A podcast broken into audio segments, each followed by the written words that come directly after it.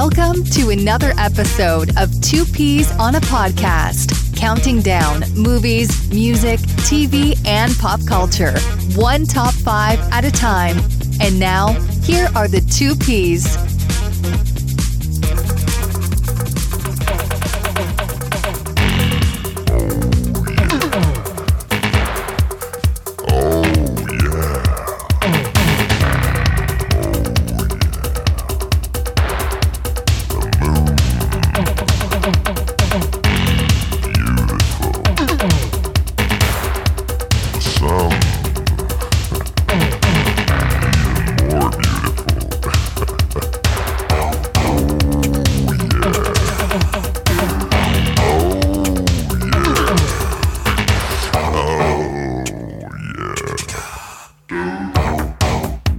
Good evening, ladies and gentlemen. Welcome in to another episode of Two Peas on a Podcast. Gerald is here with you, your host, and I'm so happy that you joined us again this week.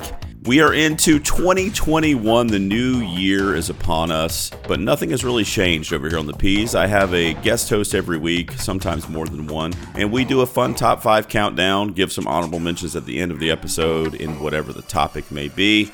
And this was an interesting topic that came to my mind. Usually I let my guests come up with a topic, but this one I kind of thought of, and I'll explain why here in a moment. But first, let's say hello to my guest host this week. He's been on before, although I was thinking about it, and it's actually been almost exactly a year, I think, since the last time this dude came on, which is a shame because he's one of my favorite guys in the world, Mr. Drew Hallum from the Reel Feels podcast. Drew, what's up, brother? Hey, how we going? How we doing? How we doing? I am so excited.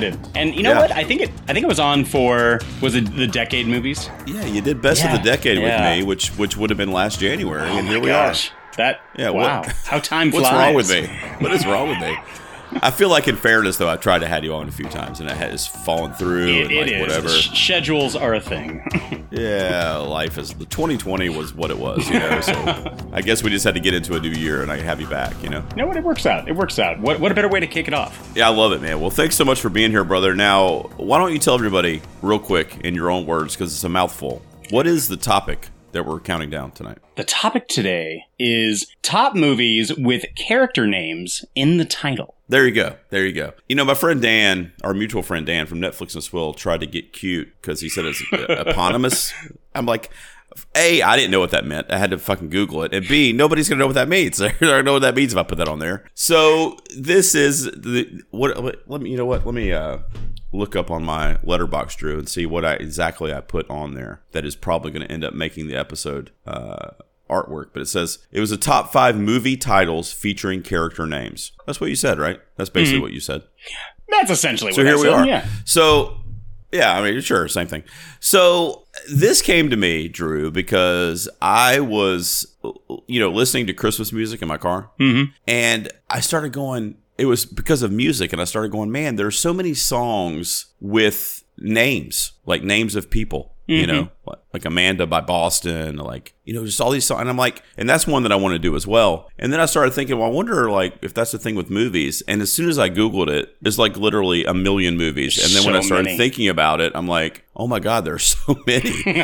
so, so I'm like, let's do it. You know, and I pitched it to you, and you're like, yeah, that'll be a lot of fun. Mm-hmm. So when you were doing your research and when you kind of started thinking about your list, I mean, did you run into that as well? I mean, it was like a million. Oh, th- Uh, there, there were so many. I mean, I started it off with like you know character name and titles, and I'm thinking like, no, no, I, we got to go, we got to go more specific here. All right, male character names and titles, and even that was a huge list, and then female name and uh, characters and titles, Yeah. and eventually I just you know I went through that list, I went through that website that featured them, and then finally I just went to one that just had a slew of movies. I think it was like 35 pages. I stopped at like 14 because it would have Yeah. it would have just kept going. Yeah, I agree, man. I, you know, a- another thing that I want to make sure we talk about at the top here, which has been a little bit of contention already in my own household, Drew, okay, mm. is now you and I discussed this off air. We didn't tell each other our list or anything like that because I never do that. But we did talk a little bit about the criteria to make sure that we were somewhat eye to eye. Right. And we are only going to select movies that the names in the title are actual names, not personas Right. or or alter Right. Yeah, e- egos. Now, sometimes I'll get my wife's feedback, right? So we went out uh, to get some last minute shopping done earlier today. And I told her what we were doing tonight. And the first movie she said, she's like, Oh, well, I know Batman's on your list. And I go, No, because that's not his name. And she goes, well, What do you mean? His name's Batman. I'm like, No, his name's not Batman. His name's Bruce Wayne. and so then we went into this whole thing. And then I told her some of the movies that were on my list. And she was like, So that's, you think that qualifies, but Batman doesn't? And it was a whole thing. So what what do you what about you, man? I mean, when you were making your list, are these like God given like parental names that were given to these people? So I I specifically stuck with names that the characters very much were named and that is their given name.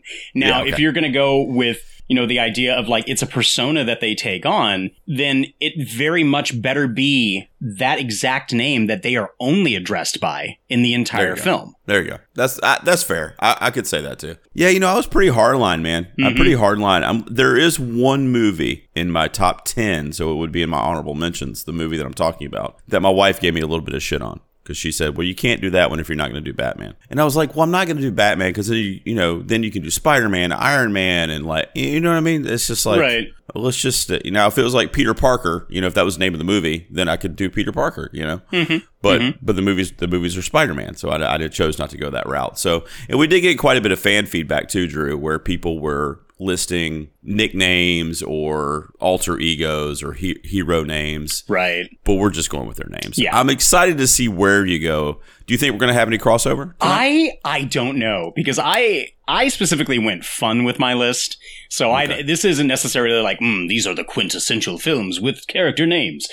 This is this is just pure fun for me. And I, even my uh, honorable mentions are going to be the way. I mean, there, there's there's a possibility of crossover. We'll see what happens. All right, cool, man. Well, I'm excited to see where you go, and uh, I think I'm almost 99.9% positive that you've heard of and seen all of mine. So I'm excited to have a little bit of commentary there as well. But let's get it started, man. So our top five movie titles featuring character names. Drew Hallum, my boy, you can go first, man. What's your number five? Number five comes straight to us from the 80s, and it is the brilliant stylings and comedic wit of 1989's John Candy and Uncle Buck. Oh, good one, man. I Oh. didn't think about this one. Good one, real good one. Yeah, I mean, is this up there for you as far as like your favorite candy? pictures? You know what? I, I think I think Uncle Buck is is the top for me. There are other ones that I think that just you know they they definitely rank second and third, or even like certain ones that are you know kind of lower rank, and possibly people have never even seen them, like Delirious or Who Is Harry Crumb. But uh, yeah, Uncle Buck is definitely up at the top. Yeah, I love that one too, man. I feel like that was really a, a showcase for him too. You know, like he, I mean, he stole the show, really anything he was in, but this one was like tailor made for him, and it was just his, it was his thing, you know, and he was just taking care of business. And man, I love, uh, I just love him so much, man. It's such a such a sad loss that he's Oh, not around, much like a Chris Farley or somebody like that. That I just wish they could. I just wish they could have been around forever. They just Right. brought so much joy, and they just owned, you know, everything, man um, planes, trains, automobiles. Man, John Candy's a legend. That's a great pick. I don't know why I didn't, I didn't think about that uh, movie, but that's a great pick. So Uncle Buck is your number 5 Mm-hmm. My number five is from one of my favorite filmmakers. I guess I'll get a little bit of kind of bounce back from the earlier comments I was making about Batman because I'm going to use Tim Burton here. My number five is going to be Edward Scissorhands. Okay. That's my number five. Yes. So, uh, yeah, I mean, Burton, man, the aesthetic, right? I mean, we're talking early uh, 1990, actually, I believe. So early 90s for Burton here, which was right when he was starting to be that gothic, just, just taking that gothic ownership of, of cinema and everything he put his touch on. I loved it, man. Like I was, I was a goth slash grunge kid in the 90s and Tim Burton spoke to me. Uh, and you get that, you know, Burton and Johnny Depp collaboration, which has been, has become so iconic. Oh You yeah. know, no matter no matter what you may think of Depp or whatever, I mean that's an iconic cinematic duo. And there's a couple movies I could have put in here, honestly. And I chose to go with Edward Scissorhands. You know, truth be told, we're recording this towards the end of December, so the holiday season's around, and this is a tangential Christmas movie Oh, for yeah. me for me every year too. Oh yeah, this Uh. is this is very much a watch uh, every Christmas season. I have yet to watch it at this moment, but it definitely is on the list. Yeah, absolutely, man. I love it. Winona Ryder. I mean, come on, man. Can't beat it. Mm-hmm. So, eh, so Edward Scissorhands, the titular character. I mean, that's that's what I went with. That's my, that's my Burton pick to kind of make up for not being able to use Batman because it didn't fit the brief. In case Right. my wife is listening to this, And I mean, it, uh, it's it's still it's still his character. It's who he's listed as. It's it's his name. I mean, Right. it's not like you know you're gonna just adding the last wording of Scissorhands doesn't make it like an incomplete, you know, right, pick. right. That's Edward. That's Edward. You know. Yeah. All right, man. So there we go. That's my five. Uh, back over to you for your four, man. You had Uncle Buck at five. What's your four? Number four is a true guilty pleasure, and much like you with a lot of uh, top lists, I cannot walk away satisfied without getting in some horror. So I'm going to 2003 for a double header with Freddy versus Jason. Hey, you got both of them in there. Look at that. Yes. Nicely done. I um I'll let you talk a little bit about this movie, but I, I did that at the last second on my list. My Oh, number ten. Oh, okay. My number ten. My last movie that I'm going to be talking about tonight is a horror film, Mm. uh, and I ha- I had to put one on the list, but we'll talk about that when we get to it, obviously. But yeah, talk a little bit about Freddy versus Jason. Such a fun flick, man. it, it is such a fun flick. I mean, for decades, you know, people probably have been, you know, anticipating a possible like head to head, you know, battle through with various icons of horror, and we finally get it with two of the biggest heavyweights in the horror industry. And it's it's so campy, it's goofy, it's gory, it's it's damn near perfect because you also have such an ending where who really won? Was there a winner? Is it is Right. it even over yet? And I mean, for a lot of people, I think some people give it slack. This is a true guilty pleasure for me. I know that Paul from the Countdown 100% agrees with me as this being like a guilty pleasure and fun horror movie to watch. And Sure. it's just, it's great. I think it's a good movie. It is, man. I just got the Shout Factory Friday the Thirteenth uh, collection, which I think you did as well, I, right? I did, I did, and had to, Yeah, had to get man. those uh, replacement discs as well. Me too. mine, mine actually just came in the mail the other day, actually, but I haven't uh, had a chance to, to go through it yet. But when I do, I'm just going to sit down and hopefully watch the whole series. I'll probably do like one every night until I'm through all of them. Mm. Uh, get through the holidays, and then I'll do that. I'm looking forward to it. But this is uh, one of the more fun, you know, quote unquote, fun entries in the series. It doesn't take itself too seriously, and Right. Um, it's obviously just fanfare. It's campy. It's it is ambiguous too in the ending, which is great because I'm sure you have fans. I mean, not me because I love both of them equally, of course, but you have fans that you know are on one side or the other, and it kind of leaves. It, it's, everybody wins, Right, with Freddy exactly. versus Jason. Exactly. Yeah. So great pick, man, and you doubled up there. Nice. So if we were if we if we were playing categories, you'd be getting double points or whatever. So that's pretty good. All right, man. So my number four. Now listen to this, dude. Uh, so I was telling you, me and my wife were having this conversation in the car, and we kind of had a fun, you know, argument surrounding it, right? And she she had mentioned another one, and I'm like, oh my god, like I could not believe that I didn't put this movie on my list initially. So I had to take one one movie out of my top ten to put this movie on there that my wife reminded me of, which I, I'm I'm literally flabbergasted that it wasn't on my list initially. But it's the John Hughes classic, Ferris Bueller's Day Off. Mm, 19 That was that was a contender for my top five. I mean, how did I forget this, man? I didn't have it on my list originally.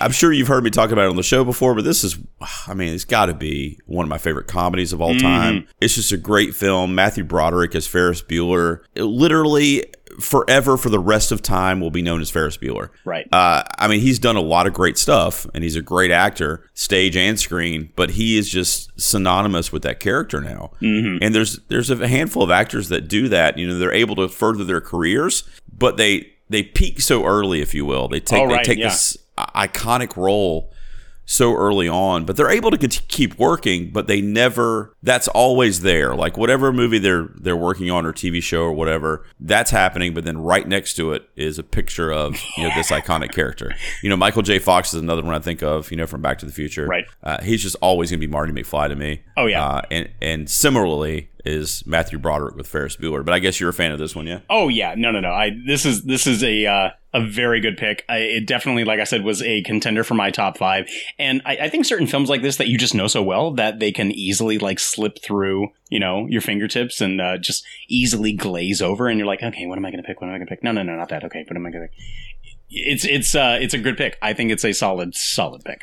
Thanks, man. Yeah, Ferris Bueller's another one of those movies that if it's on and I'm like, you know, channel surfing or, you know, looking for something to watch, I mean, it's like impossible for me not to watch some of it. Like, I, Right, literally right. have to watch it. You know, I, mean, I can't stop and I just have to watch it. Almost So- have to see if it like if it's at the point where you can see him right racing home. Yeah, like if you can just catch the racing home, it's it's almost worth the whole movie. right. Is he, is he going to do this to Cameron again? Let me watch and see. Poor Cameron. and he does it every time, man. All right, Ferris Bueller's Day Off is my number four, which shoots us over to you for your three, man. All right, number three takes us again back to the 80s. And this is something that my co host and I, we constantly quote on our show. And uh, it's 1988's Willow. I really, Okay. I really love Willow. I, I love a good underdog movie. And I mean, you, who, how can you not love it? You got Warwick Davis, you have Val Kilmer, and it's just a, it's just a fun film. Some monumental, you know, uh, development in like you know special effects, and uh, it, I don't know. H- how can you not love Willow? Yeah, I get it. I just haven't seen it in so long. Oh Um, well, supposedly they're getting a a, a, li- an, uh, a live action uh, series going on uh, Disney Plus. Supposedly it's coming. Oh wow, I did not know that. supposedly Now this movie, this movie is considered good or no? Oh yeah, like- I mean, like, critically, yeah. I mean. yeah, it's yeah, oh yeah, No, I it's mean- very it's very critically acclaimed. Uh, I mean, even with Willow not necessarily getting sequels, I know that uh, George Lucas uh, supposedly wrote like two novel sequels, or at least Okay. or at least one. Um, but uh, yeah, it's it's very it's very much liked. Okay, cool. I need to I need to revisit it, man. Oh, I, yeah. I, I haven't seen it since I was a kid. Get on it. I mean, it's been a it's been a long time, brother. But Get it's, on it's it. come up it's, it's come up a couple other times on the show too. And uh, this isn't the one with uh, Tom Cruise in it, is it? What's the no, one no, that's Legend. Legend. Okay, Legend. that's the one that's a piece of shit, right? And the infamous Tim Curry playing uh, the, Oh, yeah. the Darkness. He plays Satan. Oh, oh man, It's and you know Tom. Cruise for me is not like what I go to see that movie for. It's uh No. it's like the side characters. Legend. oh man. All right. Well, so I apologize for mixing up a legend with Willow. That's for oh sure. no, you're, okay. you're fine. You're fine. You were blinded by the power of the middle tooth. You're okay. yeah, yeah. All right, man. Well, my number three comes from one of my favorite filmmakers, and it is my number two, well, probably my number three favorite film of his from his catalog. Mr. Quentin Tarantino's Kill Bill Mm. is my number three. Uh, are you curious what my top two Quentin Tarantino films are? Because I'll tell you. Oh gosh. Um You might know already, but you know, uh, I don't want to I don't want to risk being wrong, so why don't you just tell me? uh, I'll just tell you. It's Inglourious Basterds and Pulp Fiction. Those are my top two. okay. I, I was thinking Pulp Fiction would be up there, but I, you know what? There's always the chance. There's always Mm-hmm. the chance that it's not. You know, I think of Kill Bill as a collective set. You know, I don't I don't do the volume one, volume 2 bull crap. You know, it's just a Kill Bill movie to Mm-hmm. Hey, me. hey, it's okay. It's just like Lord of the Rings. It's all one movie. Yeah, well, I gotta just man. I don't know if I call those one movie, like one month, maybe. I don't know. Uh, yo, but I love this film, man. I mean, what else can I say that hasn't already been said? I mean, his style of filmmaking just speaks to me. He's he's a pioneer. You know, Uma Thurman in this as as the bride in this revenge tale. The music is great. Uh, the cast of characters is great. Uh, so much action, so much heart, especially when you get into the second half of the saga. So so much really witty Tarantino dialogue thrown in there, especially in Volume Two. So it's got a little bit of everything that a Tarantino fan has come to love and just kind of jam packed into these two different segments. So I love Kill Bill, and I love the showdown at the end of Volume Two when the titular Bill, uh, you know, confronts the bride, and they have their sit down at the table. And it's such a subtle, quiet confrontation that ultimately turns deadly. But it's just like the two of them just kind of like giving their side of the story and just kind of admiring each other's work, so to speak Right. and understanding each other and understanding where each other are coming from is a mutual respect. There's still a love there. Uh, but you know, she's there for her daughter, man, and she's taking care of fucking business. And this is the end of, you know, she's there to kill Bill, you know, and it's, uh, I thought it was a really unique showdown, if you will. Uh, we don't, we don't, we don't usually get a showdown filled with dialogue. Right. you know what I mean? Uh, but in a Tarantino film, it didn't seem out of place. So I do love that movie. The first one, the first volume is all action. The second one is really a heartfelt kind of character study. Um, which- and I think they go together uh, very well, beautifully. So that's my number three, Kill Bill. Obviously, you're into it, right?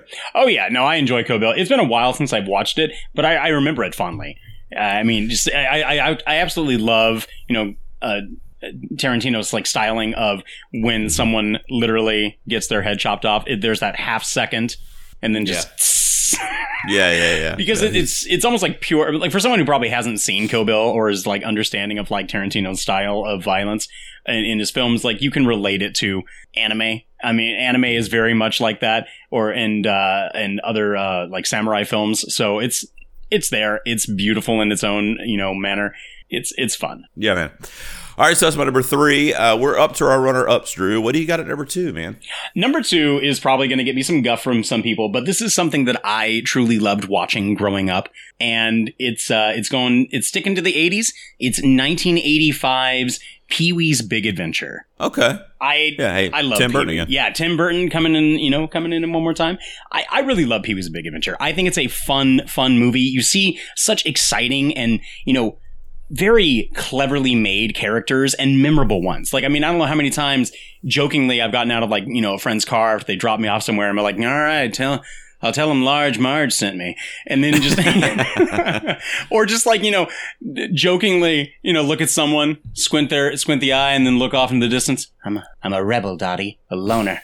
it's too good, man. It's, too uh, good. It's just fun. And who who does not want to see the the contraption, the erector set contraption in the in the kitchen, just going along to ba ba ba ba ba da da da da da da. Right, right. Oh, so much fun. It's good, man. I love this movie too, and it's just all nostalgia for me because it takes me back to such a when I was so young and and saw it. It, it was a little edgy at the time for like young kids, Mm-hmm. um, you know, but it still was okay. Uh, you know, much like you know Beetlejuice, for example, where it was kind of like towing that line where it Right. was like okay for this, but maybe not for the next family or maybe not for the next kid, but you know. um, and Tim Burton has a has a knack for that. I mean, he has, he's kind of got a hold of that niche, especially in the 80s and 90s. He did so. Great pick, man. Pee Wee's Big Adventure is your number two. My number two is Dark, brother. Oh, Uh, and I had to do it, man. but Let's it's a do it. black comedy from 1988. And who would have thought that Winona Ryder was going to be featured twice on my top five? But Heather's. Oh. Heathers from 1988. Now, Winona Ryder, uh, truthfully, this is when I fell in love with hers in this movie, and and uh, started my crush, my love affair crush on her started in 1988 when I saw this, and I still love her today, even as the mother on Stranger Things. I'm like, oh my god, I love you. Um, but I've had a crush on her my whole life, and this is where it started. She plays Veronica in the film, and she has three friends, kind of like a Mean Girls esque clique in the movie, and the other three girls are each named Heather. Um, and here you go, Heather's, and that gives us our dark comedy. You know, the tagline for this movie, which will probably anybody that knows my sensibilities will know why I love it so much, but the tagline back then was "Best friends, social trends." And occasionally murder. Only occasionally. so what are you gonna do? You know, uh, Christian Slater just hamming it up in this film early in his career, kind of channeling his Jack Nicholson impression in this movie. Uh, but he's a dark dude in it, and the film just has this kind of overlying sense of dread. But you kind of laugh uh, at the at the awkwardness that it kind Mm-hmm. Right. of you know presents Uncomfortable presents you with. laughter. Yes. Yeah, yeah, yeah. So Heather's has remained one of my favorite 80s films. It's made it onto a couple other lists I've done, and I thought about it pretty much right away uh, for this list too. So it ended up it ended up cracking my, as my runner up there. Heather's. You've uh, obviously seen this one. You're a fan of it. I yeah, I've seen Heather's. It again. It's been it's been a little bit of a while, but um, usually what uh, I always remember is, of course, the funeral scene, and of course, Yeah. you know them going up and each doing their little, you know, condolences and silent prayer or reflection, but especially like, you know, just like, oh man, God, why'd you have to take such a a really good piece of snatch? Oh, sorry, it's a joke, man. Take a joke. yeah, I know. Yeah. And the movie has that. It really does balance that tone where it's like just uncomfortable and awkward, Mm-hmm. but it it feels like a normal setting at the same time. You Right. know, it has a really because there's a lot of 80s films, you know, the second half of that decade that didn't get that balance right. You know, they didn't balance that tone correctly and it would come off as too cheesy, campy, or, you know, schlocky. Whereas Heather's feels a bit more grounded, I think. You know, d- despite its kind of outlandish story, which I thought was really cool, and uh, you know, can be noted to the filmmakers. I mean, they they deserve credit for that, and obviously the actors and actresses involved as well. But yeah, it's remained one of my favorite '80s films. Heather's is my number two. Winona Ryder twice on my list, man. I know, look my at top you. five. Look at you. How about that? How about that? All right, man. So if you're ready, brother, we are uh, we bro we breezed through it Drew. You know, I get you on the show. You're quippy. You're snappy, man. You're in and out. I love it. Uh, what, what's your number? What's your number one movie that features a character name, buddy? Number one movie that features a character name is from 1988, and it is Who Framed Roger Rabbit. Wow, I did not see this one coming. No? Okay. Oh, I, I love this movie. It's right. so good. It's so iconic. You have hilarious lines. And again, it's more lines that like myself and specifically like my co-host Jack, we like look at each other and we'll say something and he's all like, You mean when I killed your brother? With a voice just like this? And it's just, it's super hilarious. I love seeing, again, the variety of iconic cartoon characters spread Yeah. throughout a normal world, and it doesn't seem so goofy. It's completely accepted. And again, it's that sense of like magical realism. You're all like, but it's a cartoon. Okay, I'm not going to try and overthink this. And, and everything's fine. And I love the idea that a cartoon character could finally die, like really die. And that was something so different for me watching it as a kid. And I'm like, what do you mean? What do you mean they can die? Right. He's gonna go in the Right. he's gonna go in the dip. right. Yeah. Exactly. The groundbreaking is the thing that comes to mind with me with this movie. Oh, very much so. I mean Uh, the the the, the Nothing like it at the time. no, I mean they they you had f- films beforehand that allowed certain stylings of this type of animation to be incorporated into live action, but I don't think nothing to this degree. I mean something that easily comes to mind from you know earlier years is uh, Pete's Dragon from 1977. Yeah. Sure. but m- nothing to this level. Nothing to this Sure. level. And it was cool too because it was really the last hoorah before all the legal battles and shit. Mm. Because you you had WB characters, you had Disney characters, you know, all these different animated universes were in the same project. Which, if you tried to make that today, Oh be- no. I mean, well, first of all, it'd be impossible. No. Consider, considering it wasn't, it would be a giant legal battle to be able to make that happen. So, the, the mouse would not let it happen. yeah, I know. I'll do it if you let me just own everything in Hollywood. Which is getting we're getting to that point anyway, I guess. A little bit. All right, so you're number one, man. Uh, who framed Roger Rabbit? Uh, I love that movie, but I will, I don't know why I just didn't expect that. But uh, good pick, man. Thank you. So my number one is in my top ten films of all time. So it was Mm. almost impossible for me not to throw it on this list uh, high up. But it's from 1997. It's Good Will Hunting. Oh. Is my number one. You're a fan of this? You've seen this? Oh, obviously. well, I mean, I, I adore Robin Williams as Oh, a yeah, character sure. and uh, as a, as a character. Well, I mean, he is a character, but I, enjoy, I enjoy him so much as an actor. And this, and it, it man, it, it speaks to the testament of his ability to delve into, you know, his acting and Mhm. uh, so much for even like, uh, he's a side character. And, Right. and and he's like what people remember about it, aside from Right. aside from the whole like you know slam on window. How's them? Uh, how's them for some apples? hey, you like them apples? You yeah. like apples? Well, yeah. I mean, Robin Williams is definitely um, one of the highlights of this film for sure. I mean, his performance is. I mean, it'll go down in, in the annals of history forever in cinematic history as uh, in, you know he's he playing that psychiatrist, but he's kind of like run down. He's lost his wife. He's, and I've mentioned this on my show before too, but th- th- seeing him in this role, and he's done other stuff like Dead Poet Society and some other things that came before this, but those types of roles in general, and this one was really the epitome. I felt like for his from his acting prowess, you know. But I've mentioned on my show before, seeing him in that role was always very interesting to me, and I really admired it because he's such a zany, like manic, like comic, and he's just always like sweating and bouncing off the walls, and like you know what I mean. And in this role, he was so quiet and subdued and calm.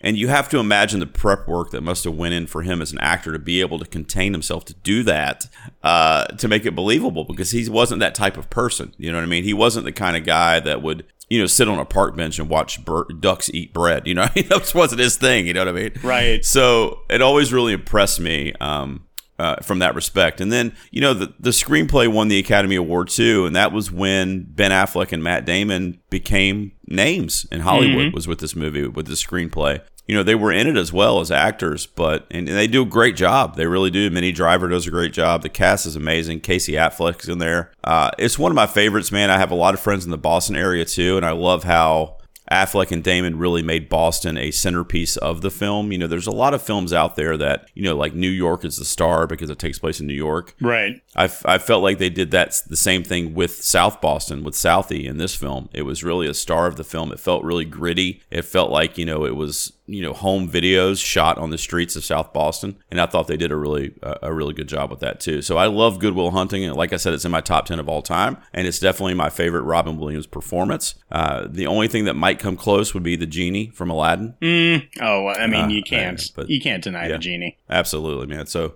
there you go. And Aladdin, by the way, would have been another Aladdin uh, would've worked. possibility It would've for this uh, list, by the way. But so Good Will Hunting from '97 is my number one, and there you go, Drew. We uh, we did it. We we came up with, and we didn't have any crossover we had in our no top five. crossover. Well, I also knew because I was going a lot. I was going fun, and I was going just you know Yeah, you know kind of zany and goofy a little bit. I didn't. I don't know. I didn't think that there would be any, but there was always the possibility. well, that's cool, man. You got ten different films there. Why don't you give? Uh, why don't you wrap up your top five again, real quick? Just remind everybody what you had there. All right. Well, first number five, I had uh, 1989's Uncle Buck, and then it was 2003's Freddy vs. Jason, 1988's Willow, 1985's Pee Wee's Big Adventure, and finally 1988's Who Framed Roger Rabbit. I went uh, for Halloween uh, about ten years ago. Drew, I went as Roger Rabbit. Did you really? And, Please uh, tell me you I'll still have pictures.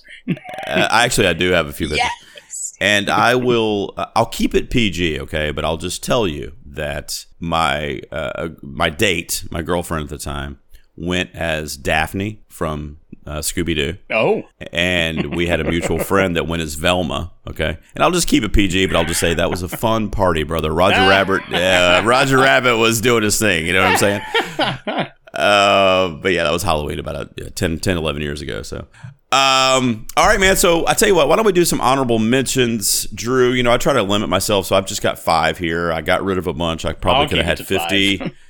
but yeah, just uh, which ones would round out your top ten, buddy? So, rounding out my top 10, uh, something that, that I've always really enjoyed because it's just stupid comedy and it's also parody comedy. But uh, 2003's Johnny English with Rowan Atkinson, I I really enjoy Nice. because it's just it's goofy enough and it's the suave, debonair English spy, and he is just like a bumbling magoo. You Yeah. you can't you cannot help but love him. Good stuff, man. All right, what else? Uh, let's see. Uh, I also had, and and I, I should have given this for uh, this is this one's for Nick, and it's uh, 1995's Judge Dredd. Oh, nice. Yeah, good one. Yeah, Classic. I am the law. I am. Uh, g- what else you got? Just go ahead and list them. All right. Uh, so I also had uh, 1994's, and this is a, uh childhood favorite of mine. It was 1994's Maverick. Matt. Oh, with uh, Mel Gibson. Yeah, with Mel Gibson. Okay. All right. Sure. And uh, a uh, a personal guilty pleasure of mine is uh, is Paul Blart Mall Cop, and Oh, I, Jesus. I don't care who knows. I don't care. Oh man. Oh. Uh, that's that's good stuff, man. Paul Blart. Paul right. Blart. Okay. And let's uh, let's round it off because it is currently currently now it is the season, and uh, it's uh, it's greatly enjoyed by you and I. Uh, We're gonna round it off with Krampus. Mm, well done. Well done. We'll be doing a watch party for that this weekend. I you can join know. I, you know what? I'll join it again. I'll join you. I'll watch it. I'll watch it again. I hope so, man. I'm looking forward to see it. It'll be my first time watching it this season, so I'm looking forward to it. Uh, that'll actually be tomorrow night as we're recording. So to round out my top five, I had to go with Logan at number six. I mean, Logan is in my honorable mentions. the other And, ones. um, yeah, the other the other fifty. And there were so many, Drew. There's There so really many. were. Like Again. like I started making my list. I deleted like at least twenty. made, yeah. Yeah. So uh, Logan was being my number six. My number seven was the Truman Show. Uh huh. My number eight is WALL-E, the Ah. Disney Pixar film. WALL-E was one of That my was- first thoughts that came to my mind when you uh, you told me this uh, this list challenge. That was the one that my wife gave me a little bit of shit on because I wouldn't do Batman, but I did WALL-E. She's What? like, But I that's there's- his- you- But that's his designation. That's his name. oh, believe me, bro. I, I, What? I, I set her. I set her straight. Don't worry. Uh, my, my number nine would have been Scott Pilgrim versus the World, Oh, and then my number ten was Mandy, which came out uh, in 2018. oh yeah. The Nicolas Nicolas Cage I- horror action I didn't thriller. even think of Mandy. Yeah, man. So what I like to do to round out the episode, Drew, as you know, buddy, is head over to the Facebook fan community. Woo! Guys, if you have not joined up yet, please check the show notes and join up to our Facebook fan group because that is where I interact with our fans the most, as Mr. Drew will tell you.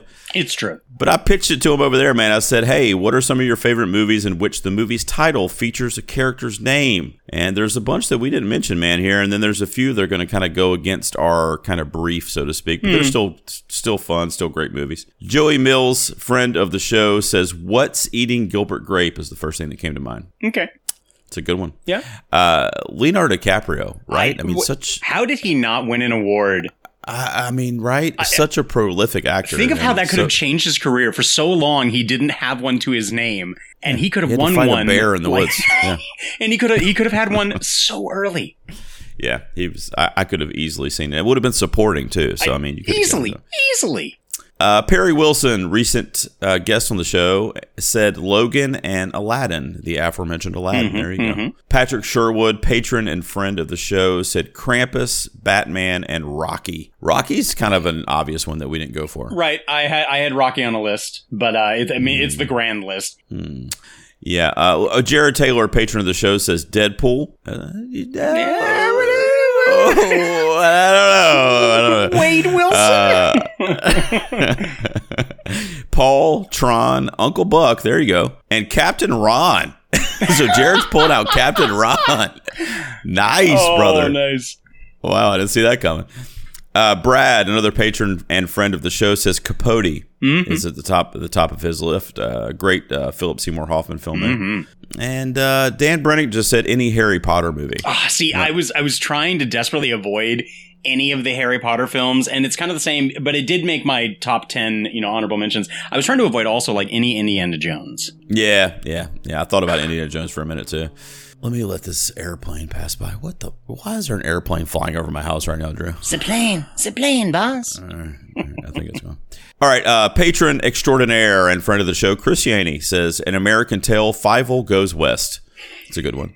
He also says he also says being John Malkovich, uh-huh. Beau- Beauty and the Beast. Uh, what? Oh, he must be thinking Beast, I guess. Yeah. Oh, yeah. Well, no, and I think this was this was one of the discussions. Oh, yeah, you and I talked about that, right? because Yeah, he's right. he's only known as Beast, and that's how That's true. That's how he's referred to by the villagers, and everyone else in the castle calls him Master. That's true. That's true. Uh, Wizard of Oz, he says. Uh, uh, Well, there Sure. there is a wizard.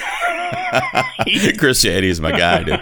And then he says, and then he says 42. And then I'm like sitting there going, what? And he says, I call all players by their number, so it counts. And then, and then just when he thought Chris Christianity was done, he says his honorable mention is Debbie does Dallas. what? Okay. uh, sure. Uh, he's all over the place there. Uh, our our mutual buddy Justin from the Epic Film Guys says he's going to name a few here. He's got Dick Tracy, Ah, yes. uh, Dark Man, Who Framed Roger Rabbit. There you go. Candyman, RoboCop, and The Rocketeer. So again, he's kind of towing that line on the brief there, but Yeah. The, the Rocketeer, I mean, he's definitely introduced to us as a different name before he becomes the Rocketeer. I would I would almost give like the consolation nod to RoboCop because he is addressed as, you know, RoboCop for a majority of the film aside from the times where, you know, he's slightly addressed as Murphy. Um, right, right, right. Yeah, good point. David Powell, uh, new patron of the show. Thank you so much, David. He says, this is cute. So I'll just go through this real quick. He says, Raising Arizona, Big Lebowski, Barton Fink, Ballad of Buster Scruggs, Inside Llewyn Davis, Hudsucker Proxy. Oh, sorry. Did you want non Coen Brothers films too? oh, killed it. They- I guess they do use uh, character names. They, in they their titles do, they do. I, I had almost thought of the Ballad of Buster Scruggs for an honorable mention, and I'm thinking, man, it's just one character name for one story in a beautiful anthology. But yeah, yeah. Um, Yvonne, a friend of mine and a new patron of the show, says Thelma and Louise, Mm-hmm. which is that's a really good one. That's a really good one that I didn't think of until much later. But I love that that, could have been your double header. I know. Damn, I missed it. Uh, speaking of double headers, there's a couple on Dan Roske's list. He's a patron and friend of the show. He says Kill Bill, Annie, and then he's got Romeo and Juliet Okay, and Bill and Ted's Excellent Adventure. all right. So yeah, he's doubled up there a couple There times as well. yeah. And then I'll end with a friend of the show, David, who says Harold and Kumar. So another double. Up. Another double. You know what? I think we'll just honorably acknowledge your cho- choice of Heather's as your double. Sure, sure. It's your way of saying you're being nice to me because I failed at doubling up. Did I fail at doubling up? I didn't have any, right? Well, let me look now. Now you got me concerned. you didn't fail. I, Well, no, uh, Heather's is see. plural, so it's it's it, it's, There it is works. no fail. There's just there's just try. Wait a minute. Uh, no, I don't even have any in my ten. You're right. Wow. All right. Well, I have Kill Bill. That rhymed. Did any of yours rhyme, Drew? I mean, come on. oh man, uh, Drew Hallum. Uh, you know the myth, the man. I love you. Uh, you know, any anytime I get a chance to chat with you, it's a lot of fun. And whether it's related to the show or not, you're just a great dude. And I'm so you. glad you were able to come on the episode and talk about this kind of weird topic that I've been wanting to do. So thank you for doing that with me. We have another one planned in the future that you pitched. That's Mm-hmm. going to take.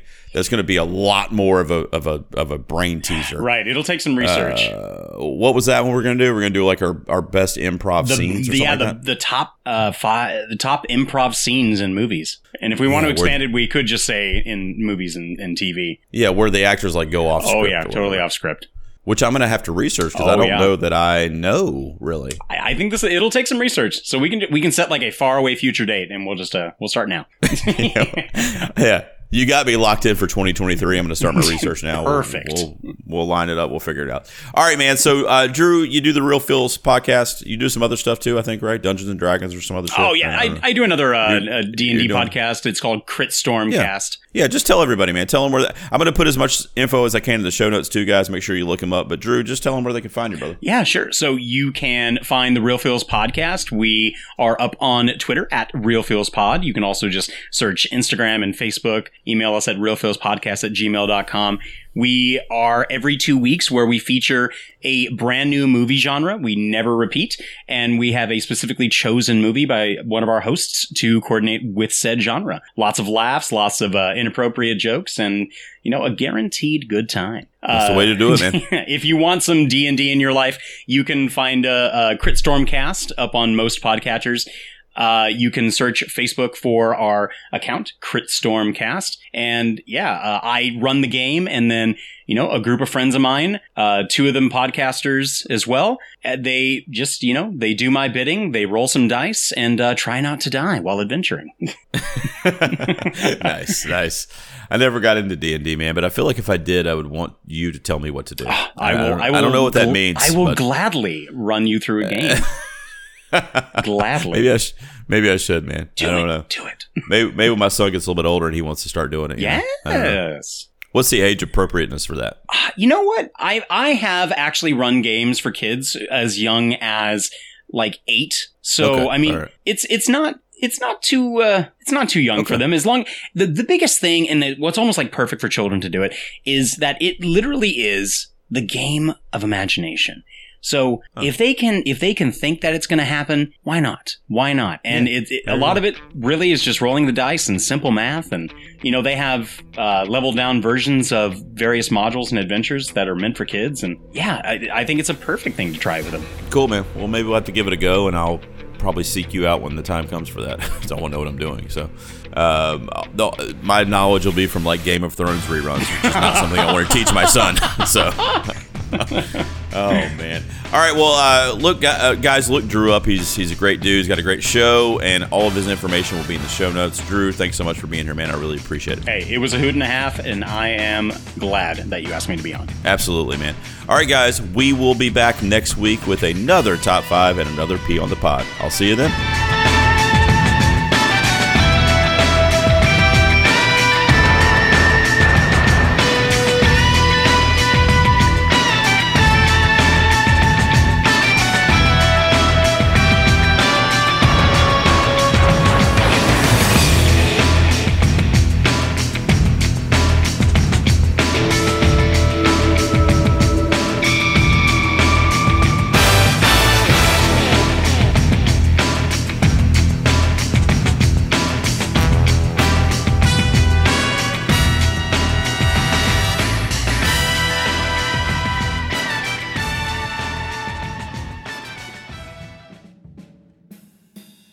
Thank you for listening. Two Peas is an independent podcast. We rely on donations from our executive producers in order to release new content weekly. Please check the show notes for a current list of all of our executive producers. If you would like to join them to help us continue to release great content, please visit 2Ps on a pod at patreon.com or check out the show notes for this episode. Again, we sincerely thank you for listening.